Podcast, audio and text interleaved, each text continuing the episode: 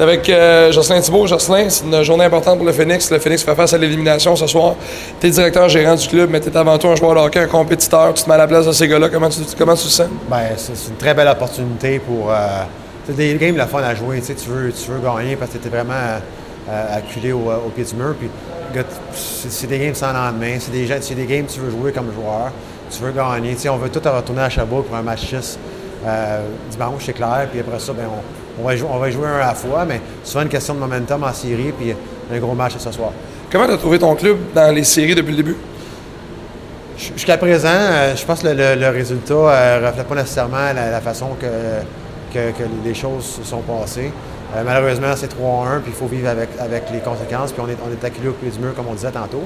Mais, euh, mis à part, peut-être une période, un- on va dire un demi-match contre euh, Shawinigan lors du match, euh, du match 4, euh, du match 3, excusez, c'est, vraiment, là, moi, ce qu'on voulait, c'est que les joueurs travaillent, les joueurs se donnent, on a un alignement, évidemment, là, euh, réduit avec, euh, avec les, suspensions, les, les blessures qu'on a. Mais quand même, c'est pas une excuse. On a vraiment bien on a travaillé, on a compétitionné. C'est ce qu'on voulait voir, puis c'est ce qu'on veut voir encore ce soir. Tant aussi longtemps qu'on va faire ça, on se donner une chance de gagner. On a pris l'avance. Dans, tous les matchs jusqu'à présent, on a eu l'avance à un certain moment du match. Donc, c'est positif. Maintenant, si on prend l'avance ce soir, on va essayer de la garder. Et puis, euh, c'est vraiment un, un character check pour, pour tout le monde ce soir. Puis j'ai hâte de voir comment l'équipe va, réagir. Tu as parlé du match numéro 3, cette période-là. Au début de la deuxième, vous meniez 3-0, ça a basculé. Perdre une avance de 3-0 à la maison, au hockey, tu l'as vécu, c'est inacceptable. Ah, c'est terrible. C'est, sûr que ça fait mal, c'est certain. Et Quand tu, quand tu, euh, tu regardes les choses par la suite, tu dis, bon, on est, on est en, derrière- en- en arrière 3-1 dans la série. Dans deux matchs qu'on gagnait 2-0 ici à Shawinigan, l'autre match qu'on gagnait 3-0, à peu près à la mi-match à la maison.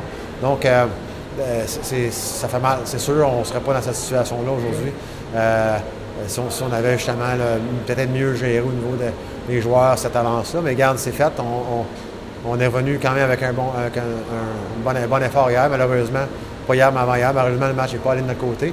Écoute, on va. euh, c'est- ça, c'est du momentum. Puis, euh, regarde, c'est des situations qui nous ont fait mal, des, des- des avances qu'on a laissées aller, mais ce soir, il faut apprendre de ça. Quand tu as pris le rôle de directeur gérant, au fait, tu devais évaluer ce que tu faisais avec Evan Fitzpatrick. C'était ton homme de confiance pour les séries. Vous lui avez donné le filet. Euh, match numéro 4, il a fait 73 arrêts il y a 17 ans. Parle-moi de ce match-là.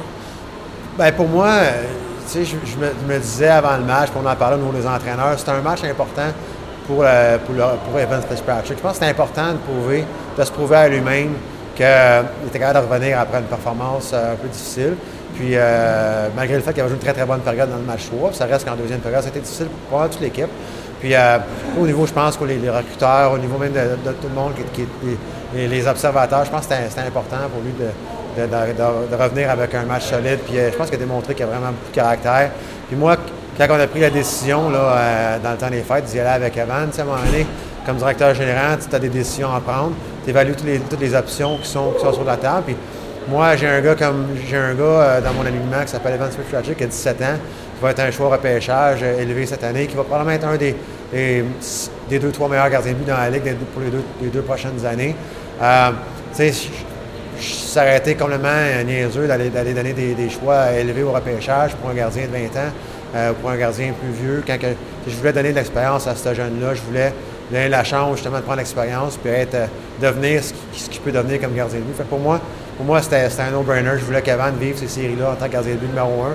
Puis euh, peu importe qu'on gagne ou pas, c'est de l'argent en banque pour ce gars-là, puis c'est de l'argent en banque pour l'organisation pour les prochaines années. Tu es allé chercher Nate Albert, au fait, un des meilleurs défenseurs de 20 ans dans le circuit. Ce qui courait chez les partisans, ce qu'on entendait des fois, c'est que ça avait coûté cher.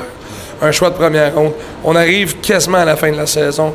Euh, comment revois-tu cet échange-là pour Nate? Ben écoute, pour, Nate, pour moi, de la façon que j'ai vu ça, c'est un investissement, non seulement pour, euh, notre équipe à court terme, euh, mais aussi pour notre équipe à long terme. Je m'explique parce que Nate, c'est un, un workhorse, comme on dit, c'est un, cheval, c'est un gars qui. On avait vraiment un- une problématique à gauche au niveau de nos défenseurs. Si tu regardais le- le- les prix des défenseurs de 19-20 ans, qui étaient de jouer 30 minutes par match, c'était très, très élevé. Nate, c'est un joueur. Plus défensif que, d'autres, certains, euh, qui ont été échangés. Mais nous, on en avait des défenseurs offensifs. Malheureusement, Jérémy est blessé, puis on ne peut pas le savoir à ce moment-là. Mais on en avait des défenseurs offensifs. Je voulais vraiment un workhorse qui était capable de jouer dans des, euh, dans des situations, dans toutes les situations de la game, surtout contre les meilleurs joueurs de l'autre côté, en désavantage numérique. Puis, de la façon je voyais ça aussi au niveau de l'investissement à long terme, c'est que Nate, c'est, tout un compétiteur, c'est un, un, leader. C'est un leader comme je pense que c'est un gars qui, dans le vestiaire, euh, est, un, est un grand frère pour tout le monde. Il montre l'exemple. Je pense que c'est l'exemple, le, passage qu'il va avoir vécu ici. Euh, à Sherbrooke. Va laisser un héritage. va laisser un héritage, je pense, qui, est clair. Même chose au niveau d'Anthony Chapado. C'est des gars qui ont, qui ont eu du succès, c'est des gars qui ont l'expérience, c'est des vrais, c'est vraiment des vrais. C'est ce que je voulais, que je souhaitais. Puis, après ça, on, regardera ce qu'on peut faire au niveau de notre choix 2017. Mais euh, euh, ce que je voulais, c'est vraiment, vraiment ajouter un gars comme ça dans notre équipe. En terminant pour le repêchage qui s'en vient à Charlottetown, si on regarde la feuille de repêchage du Phoenix, il y a beaucoup de lignes blanches présentement. ça, c'est ton travail principal dans les prochaines semaines? Oui, en fait, dans, le temps des fêtes, j'ai essayé d'améliorer un petit peu cette situation-là pour cette année et l'année prochaine. C'est pas évident parce qu'on n'avait pas beaucoup justement de, joueurs. Là. Je voulais pas nécessairement laisser aller tout le monde. Je voulais quand même qu'on ait une chance de, performer en fin de saison en série.